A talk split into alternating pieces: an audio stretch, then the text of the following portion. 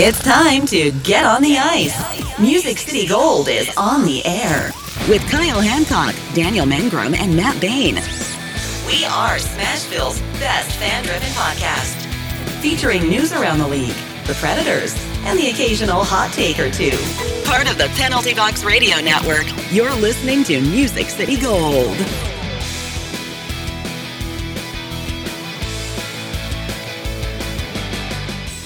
And welcome, guys, back to another episode of Music City Gold on the Penalty Box Radio Network. We are brought to you by Seventh Element, and I am your host, Kyle. With me is Matt. Hey, guys. And no Daniel, because he unfortunately had an appointment that he could not get out of because we were actually supposed to record last week and we had some things come up, so we couldn't. So we rescheduled for today.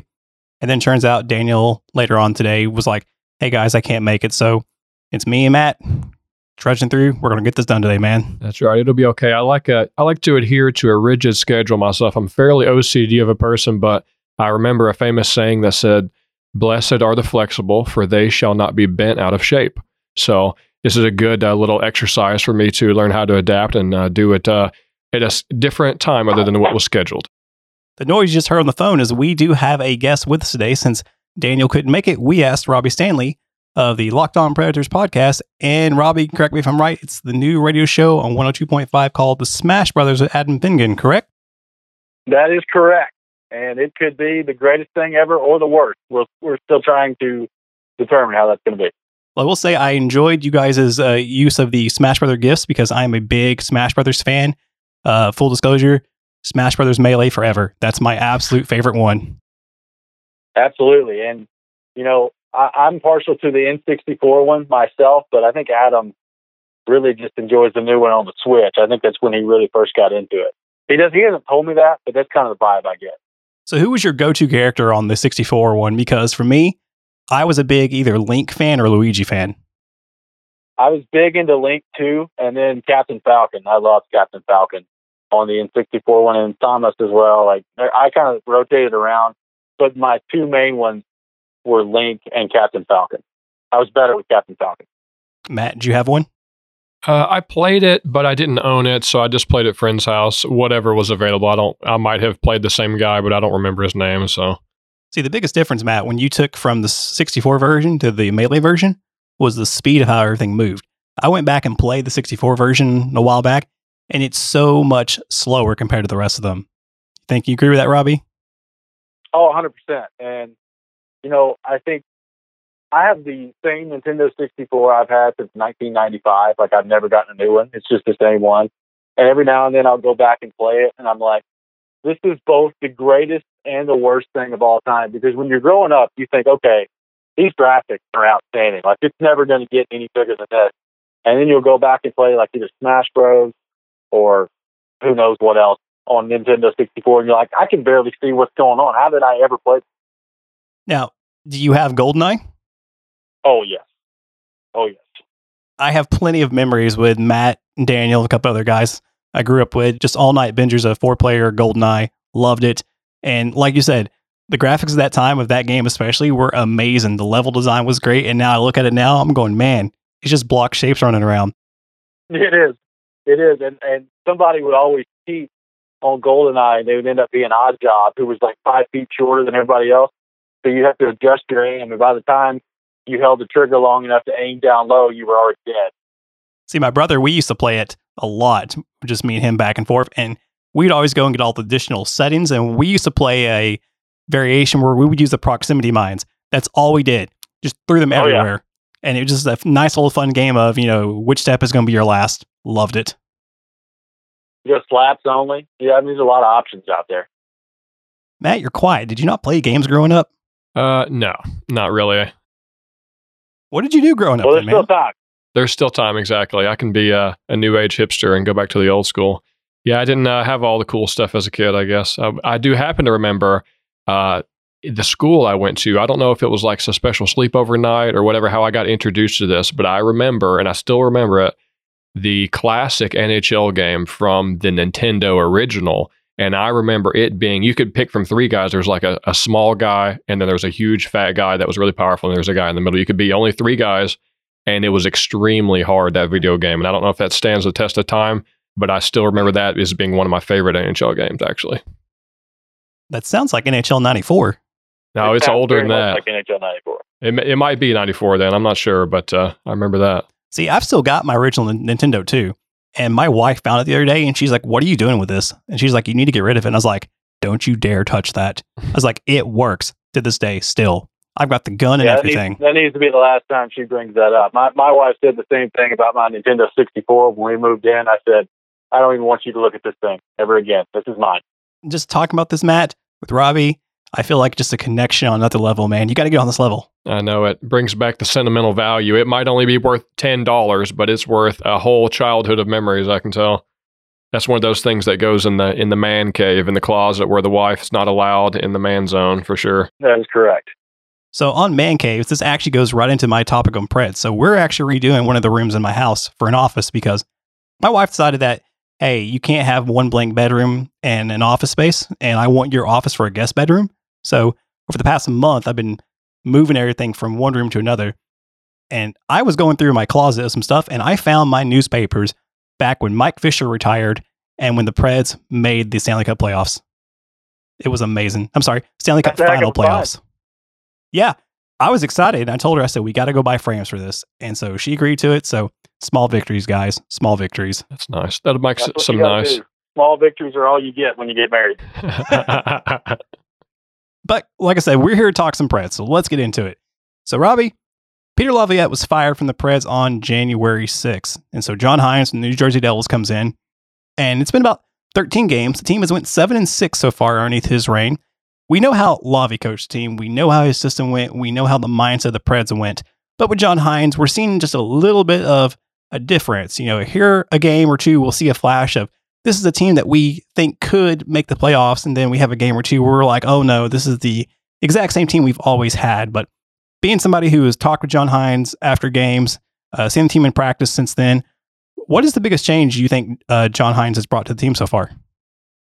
Well, I think there's a couple things, and, and I'll start with just kind of a stylistic way that they've gone about doing different things. Defensively, you may have noticed they've gone from basically what was man coverage under Peter Laviolette to now they're more of a hybrid zone concept that they're running under John Hynes. So if you'll notice, like there's usually always somebody in front of their net on defense in the defensive zone. And under Peter Laviolette, that wasn't always the case. You would see defensemen chasing guys up the wall or or along the corner battling for pucks, and you'll still see that from time to time. Uh, but more often than not, you'll see at least one defenseman right in front of the net playing more of a zone concept. And I think that's more of a simple change that you make defensively to make sure you're not running around out there and, and getting caught out of position. There are certain advantages to playing man to man. Like if you win your battle in man to man and you're able to get the puck back, you usually have a pretty good chance of having an odd man rush going back the other way. But it also some risk as well. If you get beat, you're probably going to give up a quality scoring chance. So I think the Predators have taken kind of more of a safer route defensively and gone with a zone concept. And for the most part, I think it's worked out pretty well. Every now and then you'll see some breakdowns, but mostly I think they've been better in terms of their defensive zone play, uh, defensive zone play as a whole. Offensively, I think it's kind of been a little bit more of a simple change, and and I think when you take a look at what they've been able to do offensively, not as much quantity as they've had under Peter Laviolette, but the quality has improved, and I think a big reason for that is if you remember back when when Peter Laviolette was the coach and the system they were running, they used to come out with a phrase that said, you know, our defensemen have the green light to join the rush whenever they want to. And a lot of times that meant leading the rush. And this is no disrespect to Roman Josi or Ryan Ellis or Ekholm, any of those guys, because obviously they're super talented.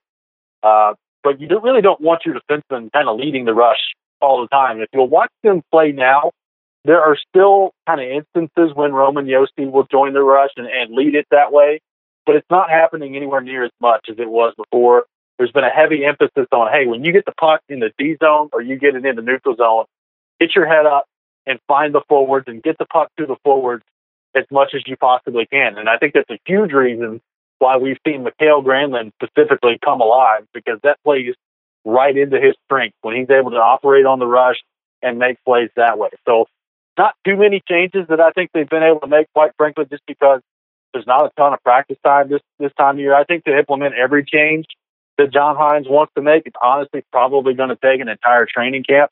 in order to do that. But those are some of the things that I've noticed that he's been able to do. And I think the other thing, other thing uh, that he's working on is just the mentality of this group. He, he's mentioned the phrase mental fortitude a ton. He's trying to get this team to be tougher mentally, to, to have some pushback in their game. There have been some mixed results on that front. You think back to the to the trip, uh, not this trip, but the one before in Washington and in New Jersey. I think that was a pretty good example of what he was talking about. You know, you're down in the game, you're down heading into the third period, and you find a way to battle back and win games. There's still been kind of a mixed bag in terms of the pushback in their game since then. So those are the changes that I think that, that Hynes has both implemented and that he's still trying to implement with this group as they as they're currently constructed right now. So bringing change from a coaching perspective to the team uh, brings a has to bring about a change in mentality to the team, and that's a word we get thrown around a lot is mentality. And I know your co-host Adam Vingan published an article a couple weeks ago uh, that was titled "Hynes doesn't have enough time to repair the Predators' mindset this season." And if you look at the Preds organization, it's kind of a mindset we've seen all season thus far the team kind of hits the first sign of a challenge or, or adversity, and uh, they seem to fall apart. So if Hynes doesn't have enough time to repair this quote unquote mentality, what can he do, in your opinion, to mitigate that? Well, I think some of it is just coming from examples. Like I mentioned the Washington and New Jersey game a week ago or a week and a half ago, however long ago that was now. I think it's easy to point to and say, look, when you guys stick with it, when you stick with the plan that we've put out in front of you, good things can happen. Is it always going to happen? No. Are there going to be times in the game where you're pushing as hard as you can and, and you just fall short? Of course. I mean, there's going to be times where that happens.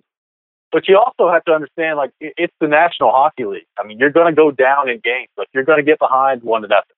There are going to be times where you get behind by two or three goals. That doesn't mean that you have to fold the tent and just pack it up and come back next time.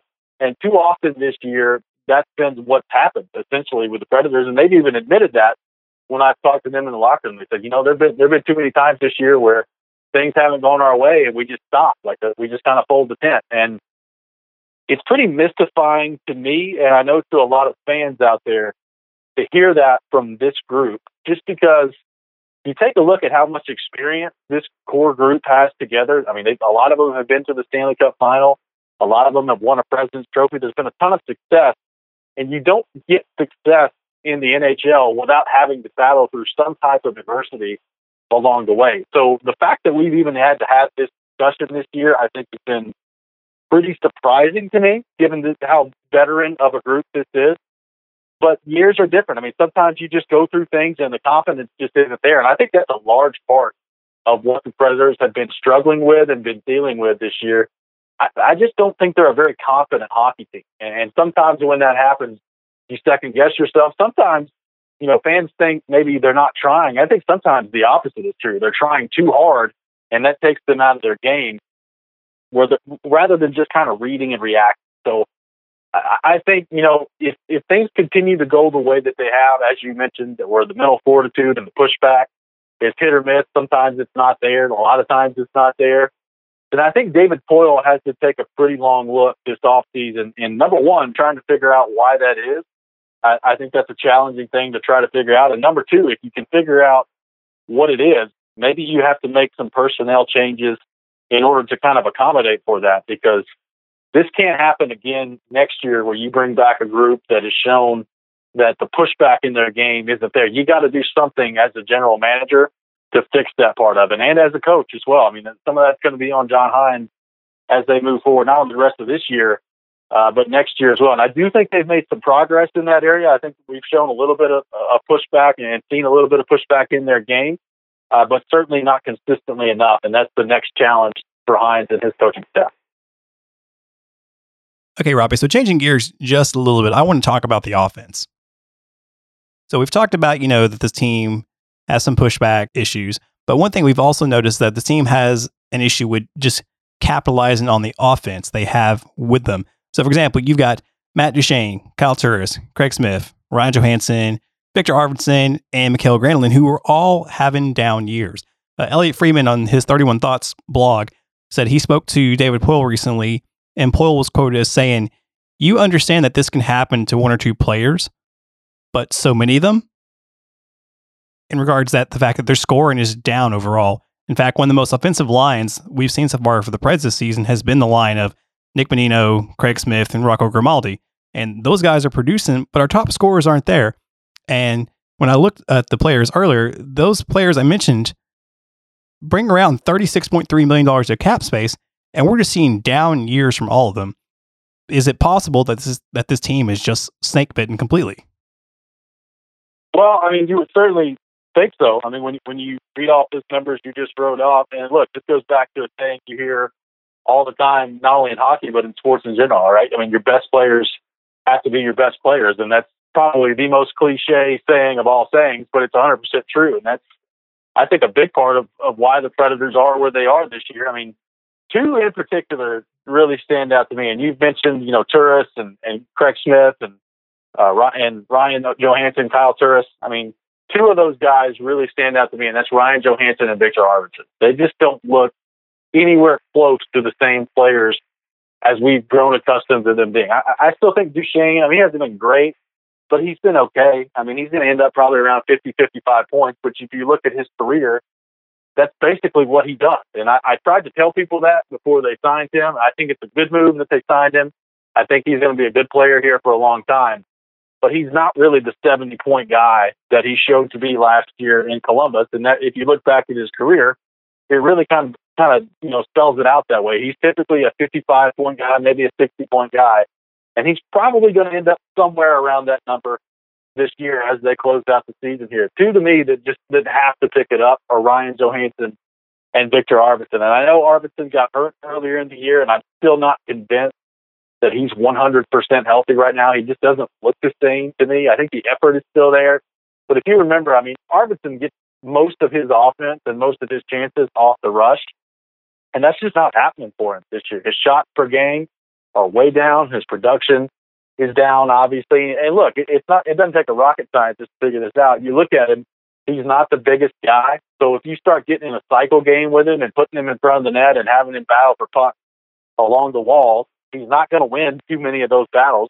And it's not for a lack of trying. It's just because he's not physically, you know, imposing. He's, he's much smaller than mm-hmm. most of the competition that he's going up against, but he's been able to overcome that with his speed and his ability to create off the rush. And he's got an absolutely great shot that when he's open, he can utilize well. He just hadn't been getting open very much and has not been able to take advantage of opportunities off the rush for the most part this year. Ryan Johansen, his production five on five.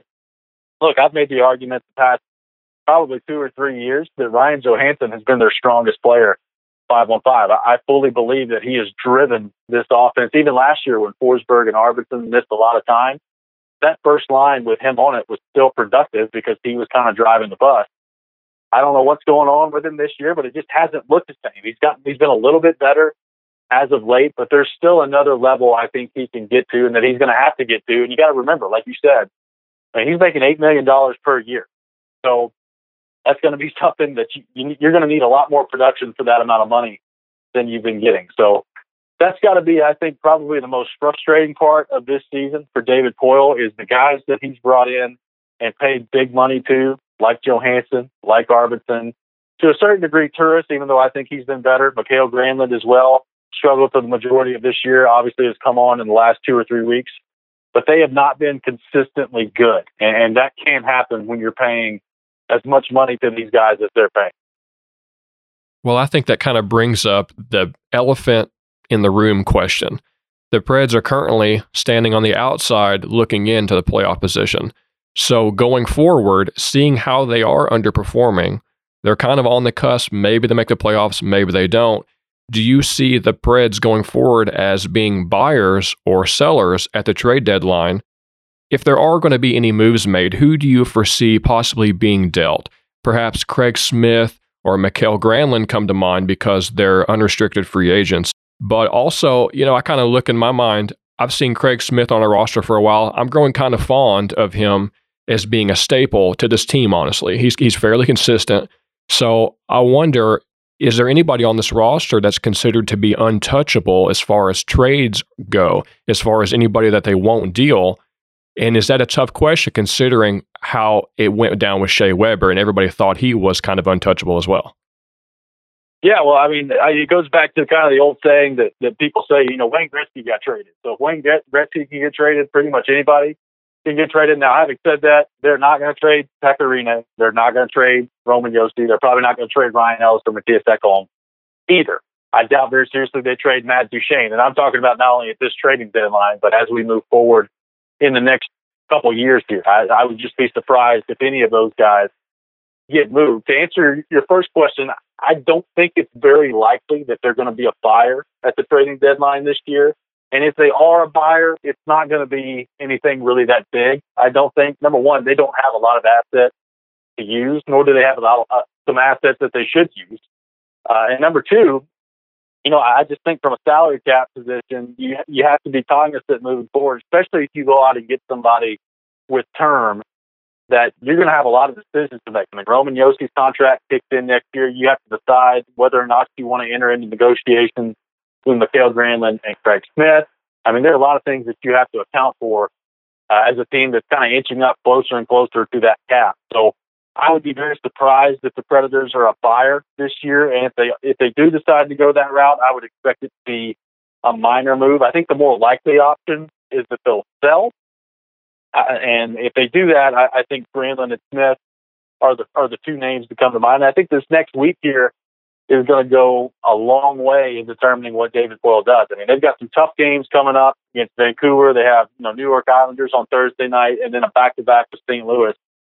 I mean, if you lose three out of four of those games, you're probably going to have to be a seller at that point. Like you're you're going to be probably five, six points out of a playoff spot at that point. And I think David Poile really hasn't made up his mind yet, but I, I would be very surprised if they were a buyer this year. I think the more likely scenario is they either stand pat and do nothing if they're still in, in a similar position where they are right now, where they're barely on the outside looking in for the playoffs, but you don't really want to give up on it yet they're probably more likely to do nothing at that point.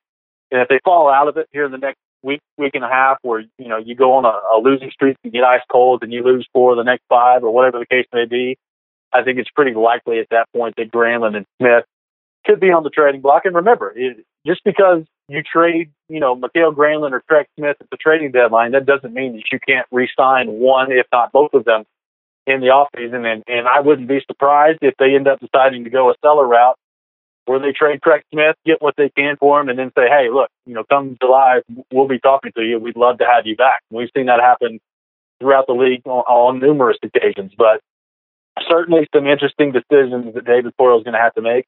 And the tough part for him is he doesn't have a whole lot, a whole lot of time left to make them. So you're talking about moves that David Poile could possibly make. So one question I had, and it's really interesting. So the Preds are big rivals with the Jets. And everybody in the hockey world has been talking that one of the biggest names on the Jets team is Dustin Byfuglien, that him and the Jets are going to be mutually terminating their contract with each other more than likely.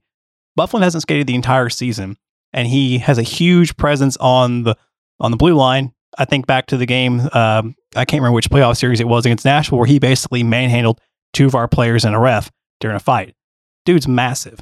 So if him and the Jets do indeed part ways, like it looks like they're going to, and he doesn't retire, could he be somebody that the Preds possibly look to pick up to bolster the blue line? I mean, because you've got Dan Hamhuis, Matt Irwin, and Yannick Weber all UFA at the end of the season. I think there's a chance they can take a look at him for sure. Now, if I'm the Predators and I'm David Poile, there's probably a certain number I'm willing to go to, and that number to me probably is not much above three and a half, four million dollars per year. Because, like you said, Kyle, I mean, he hasn't played all year. There were some injury concerns heading into the year where he really hasn't skated. I think at one point was contemplating retiring.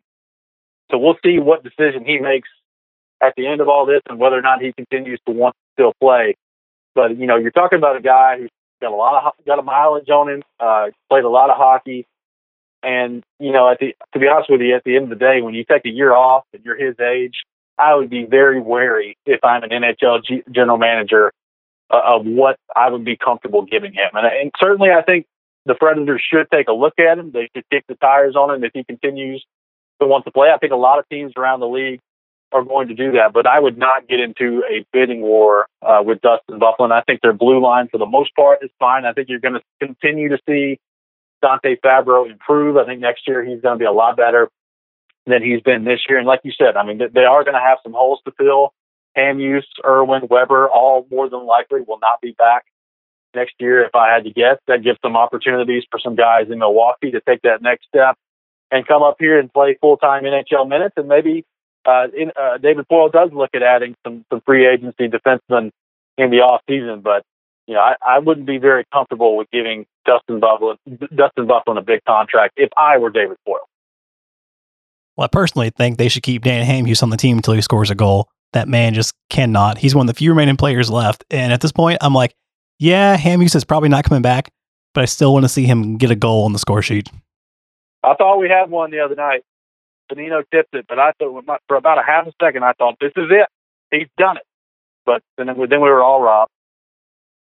Well, I'm not sure how much cap space there will be to sign a big name like Byfuglien going forward here to get any kind of a deal out of them. So, really, I think a lot of the progress to come to the Predators uh, here soon is going to really develop uh, depend on younger players developing. So, we've seen had a couple glimpses of Yakov Trenin and Colin Blackwell thus far. Trenin he has scored two goals and four assists in 17 games, and Blackwell has scored two goals and three assists in 21 games.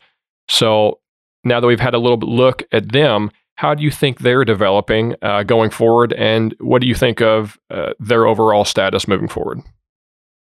Well, I've been very impressed with both of those guys, uh, especially Trenin. I think his size and kind of the straight line way in which he plays the game is an element the Predators don't really have. And he's got some skill, obviously, as you mentioned there, to go along with it. And I'll be honest with you, when when we went to training camp this year, and he was playing in the preseason, I thought he had you know a fairly decent training camp.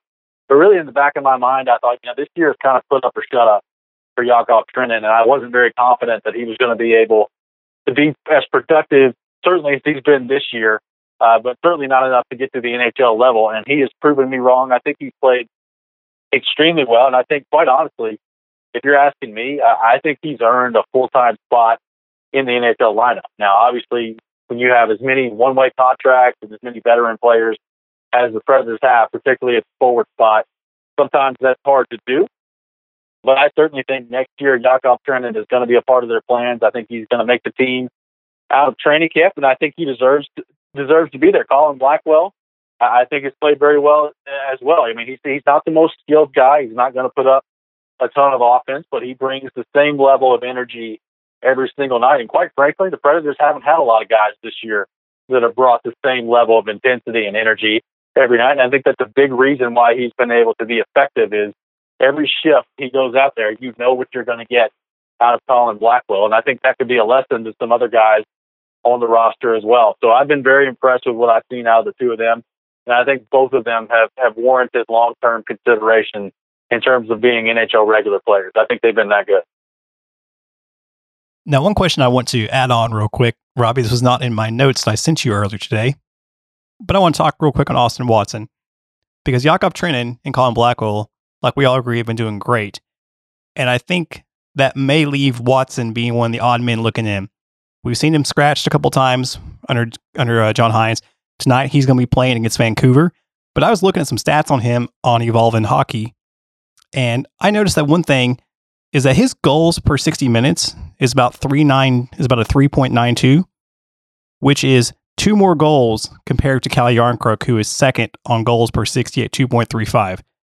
And then when it comes to his uh, shots against that he allows, he's allowing around 63 shots per game when he's on the ice compared to uh, Yannick Weber, who he just edges out at 62 shots. So, with how well, I guess circling back, how well that Yakov and Trenin are doing, do we expect to see Watson sitting more in the press box and eventually maybe not being on the Preds team, despite he still has quite a bit of term left on his contract with the Preds.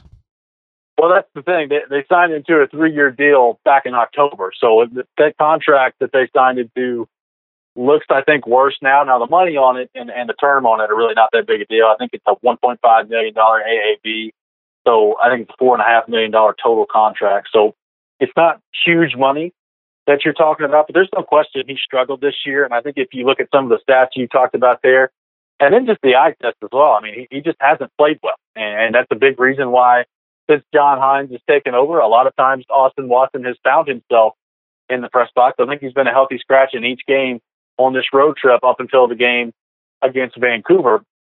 And I think you might see that happen more often as they move forward here. Look, I mean, we talked about it being a fresh start for guys like Kyle Turris and Mikael Granlund when John Hynes took over.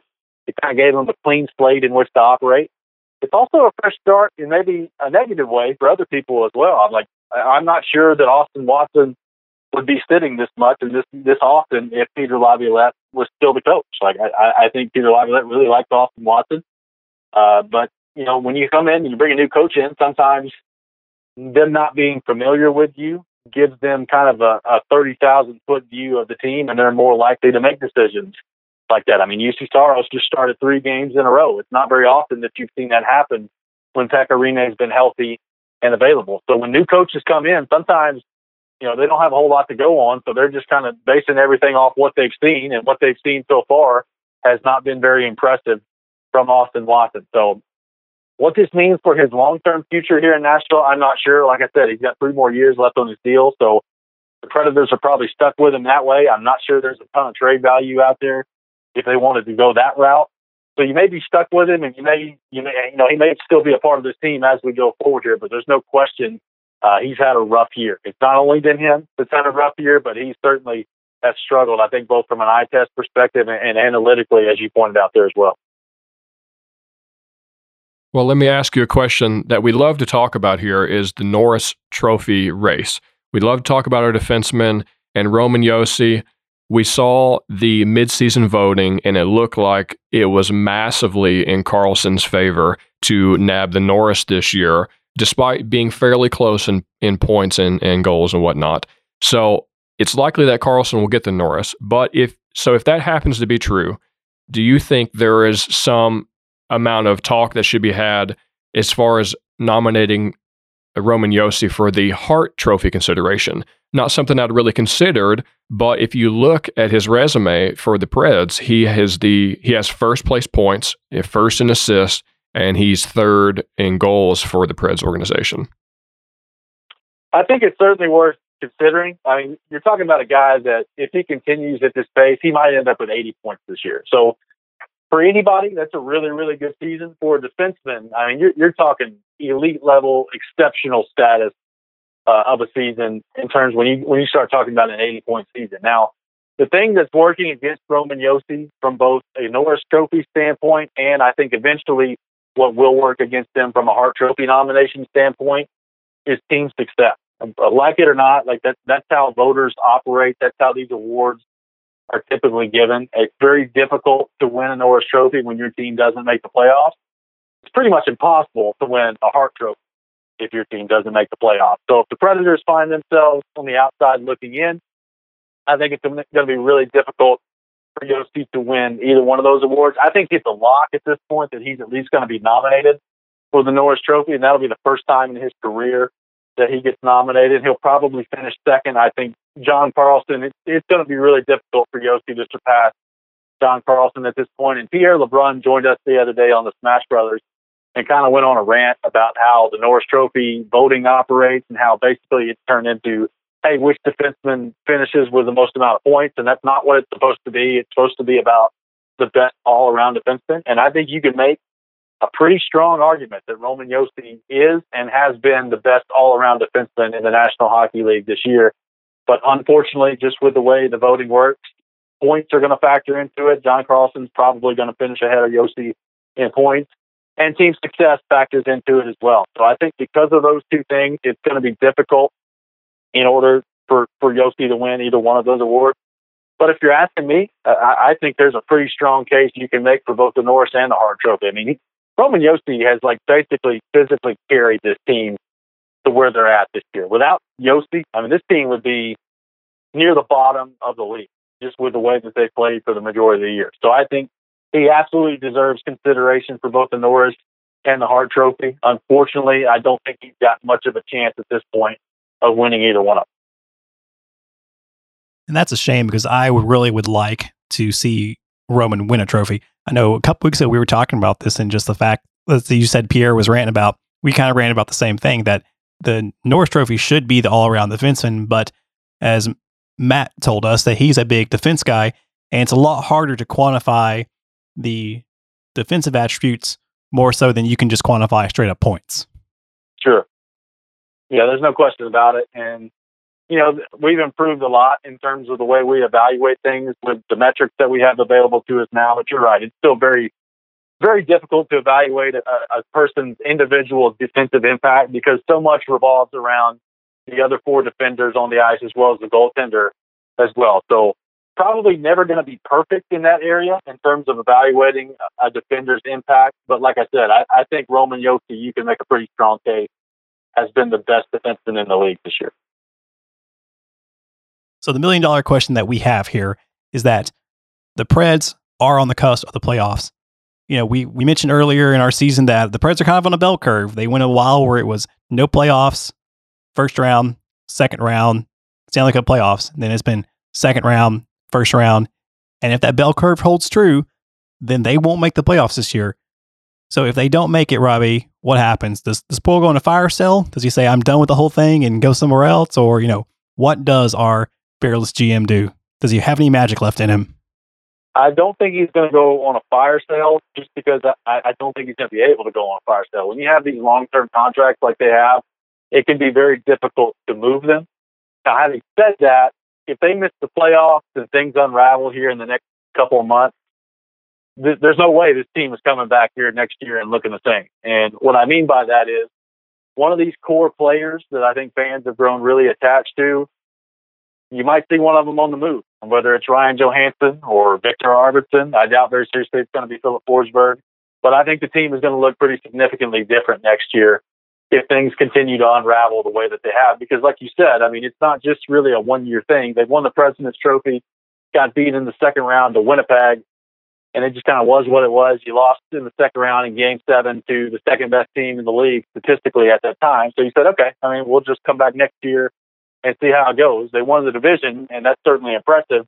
But there was never a point last year in the, in the first round against the Stars where they were in control of that series quite honestly, if it wasn't for Pekka stealing the game in game three, they would have got beaten in five games. So I do agree with you. I think the trajectory that they've been on has not been pointing in the right direction. I think that's a large reason why Peter Laviolette was fired. And if they end up missing the playoffs this year, John Hynes is going to be back. I've already had people messaging me on Twitter asking when they're going to fire John Hynes. They're not going to fire John Hynes this year. It's not going to happen. So keep that in mind. He will be back. He 100% will be the coach of the Nashville Predators to start training camp next year. But I think there's a pretty good chance this team could look significantly different. The question then becomes, okay, who can David Poile move and still get some value out of? And, and what kind of free agency position are they in to go in from a salary cap perspective? And how many trades do they have to make to maybe navigate into a better position in free agency in terms of the way the salary cap is, is kind of constructed? So, Robbie, real quick before we let you go, last time we had you on the show, we asked you about what your favorite media stories were. And as we bring people on the show, we just still like to get to know them a bit more. So, I want to ask you this time around what is your favorite NHL arena you've been to outside of Bridgestone? And what is your favorite, I guess, hockey food to have during a game? Favorite NHL arena I've been to outside of Bridgestone is probably Madison Square Garden in New York. It's just awesome. Like number one, it's Madison Square Garden. It's the most famous arena in the world. And number two, they when I went to it, it was right after they did like I think like a billion dollars worth of renovations into it. So it just looks awesome. So that's probably my favorite arena that I've been to. Uh, the American Airlines Center in Dallas is also very nice if you haven't been to there. It's what I describe it basically as like a gigantic Ryman auditorium. It kind of has that look and feel to it. But those are probably my two favorite arenas in the league outside of Bridgestone, which I think is also very nice. Favorite food? That's a good question. In the the Preds kind of like bring us different stuff every game, so there's not really one go to that I have. But in uh, in the playoffs, one time they brought us some ice cream sandwiches, some like purity ice cream sandwiches, and I think I had like seven of them in one game because wow. it went into overtime. And they coincidentally they never brought them again, so I think I convinced them to you know, for probably the health of everyone around us to never bring back the ice cream sandwiches. But that was my all time favorite. Sounds like they ran out after that game. They did. Man, I would love it. Ice cream sandwiches Yeah. in the game. That sounds like a good time. Not going to Oh, lie. it was awesome. Why I don't they have that? attention to the game. You're in a hockey arena. That's brilliant. Have ice cream sandwiches. It's never too cold for ice cream. It's not. I hate you so much right now, Matt. Goodness. But Robbie, man, thank you so much for joining us. We'll let you have the rest of your night and we'll talk to you next time. Yeah, boys. Thanks for having me. Anytime. I appreciate it. So, switching gears here, Matt, I want to ask you a question. All right. Do you like testing? Sure. Love it. Have you played Portal? I have. That's We- one video game I have played, Kyle. It's a good game. And I always think about the character GLaDOS. In fact, she's my favorite video game villain of all time. Just because she's got that just psychotic rage to her. And it's just, she has one goal to make you test. That's all it is. If you die, so what? She'll keep testing. And do you have any idea what I'm talking about when I'm talking about testing this week? I have a feeling it's going to uh, a specific news item that's happened recently with the Coyotes uh, organization. That's right. So Darren Dreger reported, I believe it was uh, last week, that the Coyotes are being investigated by the league for violating rules regarding fitness testing draft eligible employees before the 2019 Scouting Combine. I didn't realize that before the Scouting Combine was established and hosted in Buffalo, that every team had the ability to do their own quote unquote Scouting Combine of their draft players from their junior leagues or minor leagues. I was like, that's interesting. And apparently it became such a big deal that the junior teams complained to the league, and the league actually set up rules that says you can only do so many kinds of testing, but physical testing can only be done at the combine. And so I was like, that's interesting. So, how much do you think the fine is per violation of this type of uh, testing? You know, it's kind of hard to say because this is one of those things that's slightly below NHL level. We're kind of on the cusp. We're talking about draft players. It's something that goes under the radar. It might have been happening for a couple years and we just aren't privy to hear about it. So I don't know. I'd, I'd say a fine, maybe $10,000. I don't know. $250,000 per violation. Oh, wow. Yeah, that's uh that's a lot. And the Coyotes have been rumored to have at least 20 violations of this. Wow. In quick math, that's $5 million. Yeah, that's that adds up to a lot for sure. It makes me wonder because I did some further looking into this, and the Coyotes are saying they did not actually have people like do any sort of run test or gym test. They were simply asked them questions about their physical health, their eating habits, their any supplements they take, and their exercise regimen. But the NHL itself has come out and said that counts as physical testing because you're asking them physical questions about themselves. Yeah, from my understanding, the the point of order that they're mad about is they are conducting illegal physical testing. So there's amount of questions that can be asked or what have you, kind of interview questions, but what what crosses the line is when it goes into physical testing specifically. So I've got a quote from Darren Dreger that says sources say it's believed that there are like you said 20 counts of the Coyotes fitness testing draft eligible players. NHL Deputy Commissioner Bill Daly and NHL lawyers are now managing the case. So, when we're discussing this testing that happens to these draft eligible players, I think the key takeaway is what is crossing the line as far as physical testing. And I think you had a good analogy about it earlier, Kyle. Yeah, the bench pressing. I mean, I can't tell you how much I bench pressed. The last time I bench pressed, it was probably around, I think, 200 pounds. But honestly, that was like three to four years ago when I was big into bench press, and I haven't really been at the gym ever since then. So, but if I come up and say, Mac, how much can you bench press? And you say, you know, 250, you know, is that really a physical test? And the Coyotes say that stuff is kind of gray area because it doesn't really come out and say. Yeah, it's kind of interesting. Like the players are probably doing it at their own discretion. They're they're uh, they're freely doing it. They're not being like held against their will or whatever. It's not necessarily uh, like I don't know a flexibility test. It's not. I'm not putting my hands on you. So what what's the definition of physical really? Does a trainer have to lay his hands on the kid and and give him warm ups and routines, or does he have to place eyeballs on him? Is it any amount of exercise or practice regimen? So really, the question is what we don't really know yet. Maybe in a couple days to follow, in the following week or so, we'll know exactly what what it is in question that revolves around physical testing. It might be something innocuous, or it could be some instance where they're actually trying to find some high level data on these players and these kids before they're eligible to be subjected to this type of testing. So it's with something that's kind of up in the air yet. We're not really sure.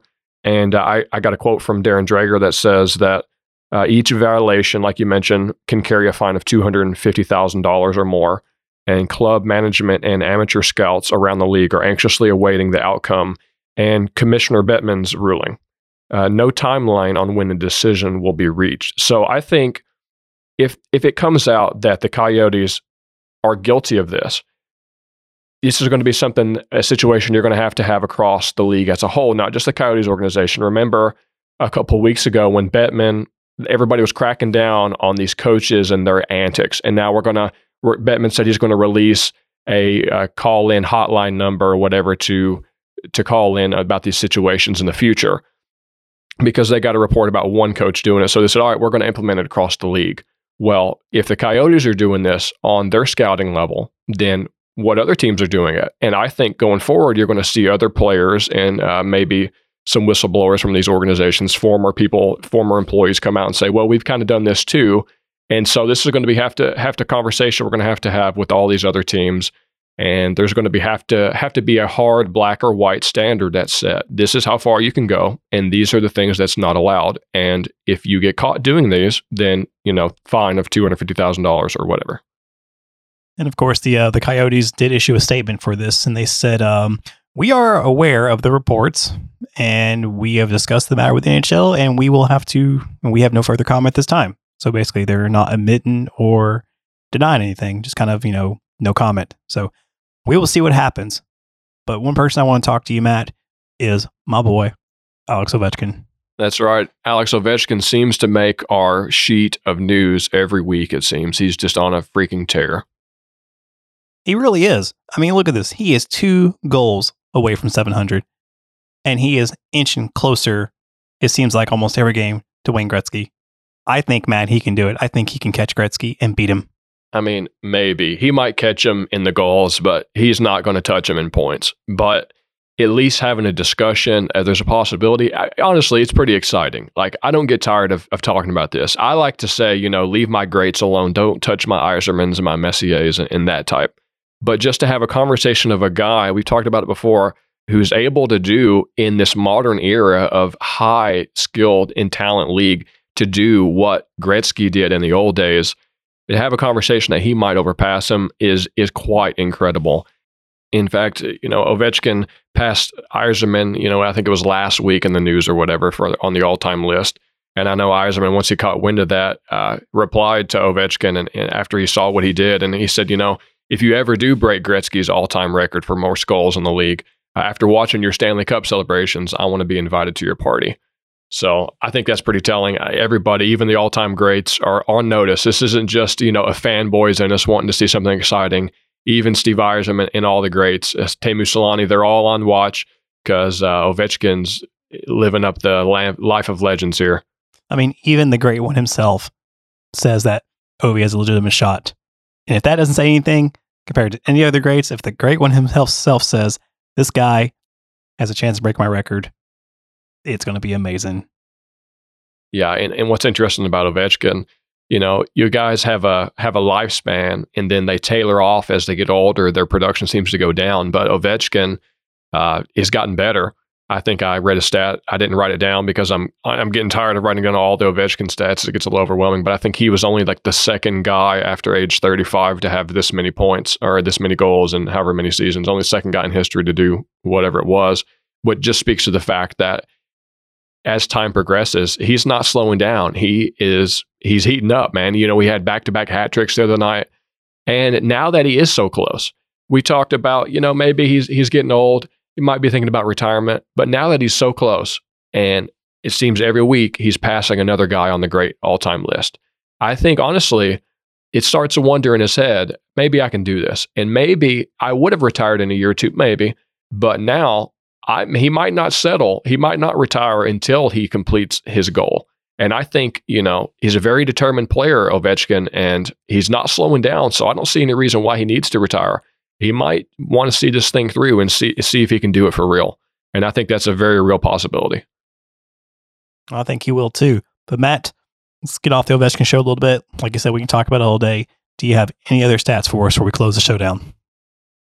Well, I know the main thing that we haven't got to talk about this episode that I'd like to mention before we close is I don't know if you've seen this guy. Columbus Blue Jackets goalie Elvis Merzlikins is on fire.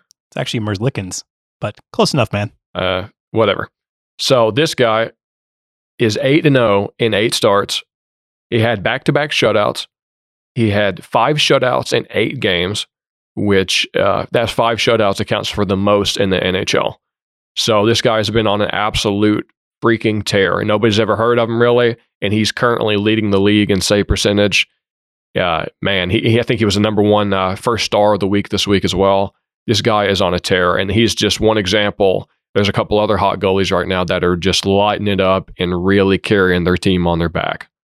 And it's just incredible to see because I like to watch the Calder Cup uh, race every year. I like to see players like Makar and them go for it and see uh, Victor Olofsson. I like to see who's going to win uh, the the rookie race really. And I love to see young talent develop.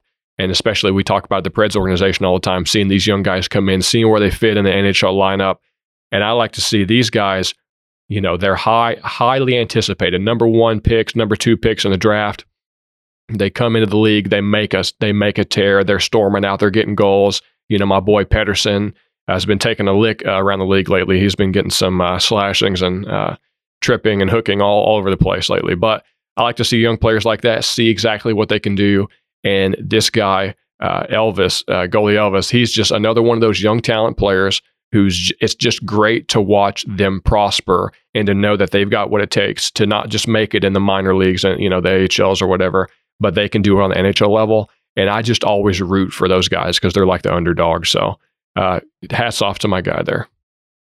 But you know, honestly, speaking of goalies, he's not the only one that's been hot lately. I'll go ahead and go to some of my milestones sheet here. Vasilevskiy is also one of those guys that's been on a tear.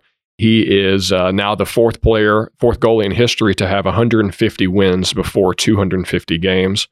And he was on a 17 game point streak, which is incredible. 17 game point streak, uh, which passes uh, my boy Nikolai Khabibulin's streak uh, back in 03 for now. Uh, is the longest streak by a Russian in NHL history. And uh, they used to call him Khabibulyan the, the Bulin Wall. I don't even know how to say that name. I know. I, I threw that out there because everybody knows I like the Russians, and it was a stat about Russians. So uh, hats off to Vasilevskiy. Also, another guy, uh, Washington's goalie uh, Ilya Samsonov is now the fourth uh, goalie in history to win 16 out of his 20 first games. And now some of these stats I think are weighted, you know, because obviously Tampa Bay is a great team, Washington Capitals are a great team, so they make it a little bit easier. But just the fact that you can do it consistent like that, that's that's really nice, and that does good for the psyche of you know a young player or a backup goalie or whatever coming into the league. That does very well. And uh, and also a hat tip to my boy Marc Andre Fleury passes Henrik Lundqvist for fifth all time in wins. You know, it's a shame that uh, Lundqvist may retire and not get a cup. Exactly, and that's kind of sad. I think if he was on a team like a Capitals or whatever, you know, Rangers used to be good, but the last couple years you know, they haven't done much for him to help him get any more wins. And, and that is sad because uh, that's another guy that everybody loves. And uh, a guy that I love, I saved the couple best for last, obviously. Uh, my boy Zdeno Chara got presented with the Golden Gloves after having played 1,500 games, which is pretty incredible. Uh, you, I was thinking, man, I wonder if I could skate around with those Golden Gloves, but that might be something you have to hang around, uh, hang up in the the Hall of Fame shrine with all your awards and stuff in in the man cave. I think that's what's going to have to happen for uh, my boys Zdeno Chara. And same number, uh, Jumbo Joe is now the 14th player in history to have 1,500 points. And I will end with Phil the Thrill Kessel has now eclipsed Andrew Cogliano for sixth longest Ironman streak uh, by skating in 831 games straight. So that's one of those random stats that I love. I love my Ironmans. Uh, seeing guys that can stay in there and stay healthy. I think it's whether it's genetics or a play style, but uh, it's good for them guys. You know, it's nice to not be hurt, obviously. So I always appreciate guys that that are tough and they're the real deal, the uh, the John Waynes of the crowd, and I appreciate that. So hats off to you, Phil the thrill. Maybe it's those hot dogs that uh, maybe it's healthier than everybody thinks. I don't know. Uh, dude, hot dogs are not healthy at all. I'm sorry. They taste good though. But you know what? Ice cream sandwiches are healthier than hot dogs any day of the week. I'll take it. So, guys, games coming up. we've got the Preds in Vancouver tonight to take on the Canucks to see if they can't close that road trip out with two more points. And then on Thursday night, the 13th, New York Islanders come into town with Barry Trotz. And then on Saturday, the 15th, and Sunday, the 16th, we are going to have a back to back home and home game against St. Louis. Saturday, the 15th, we're going to be in St. Louis. And then on the 16th, they're going to be down here at Bridgestone. And on the 18th, the Carolina Hurricanes come into town. So we're going to have to give a shout out to the Red Revolution Rampage podcast. And then on the 21st, we're going to be in Chicago to take on a Friday night evening game. And then finally, before we record again, the Columbus Blue Jackets will be coming into town. And maybe we can prevent Elvis Merzlikins from getting a shutout against us. But guys, thank you so much for listening to the show today. I want to say thank you once again to Robbie Stanley for joining us. You can find the show on iTunes at Music City Gold, and you can also find us on Twitter at Music City Gold. And if you follow Penalty Box Radio, you can find us on their iTunes feed, which is Penalty Box Radio, or on their website at penaltyboxradio.com. So until next time, guys, we'll see you on the ice. You've been listening to Music City Gold on the Penalty Box Radio Network. We'd love to interact with you on Twitter. The show can be found at Music City Gold. You can find Kyle at Kyle Hancock, Daniel at C Dan Drum, and Matt at Matt Bain 31. Past episodes of the show can be found by subscribing to Music City Gold or Penalty Box Radio on iTunes or at penaltyboxradio.com. Thanks for listening, and we'll see you on the ice.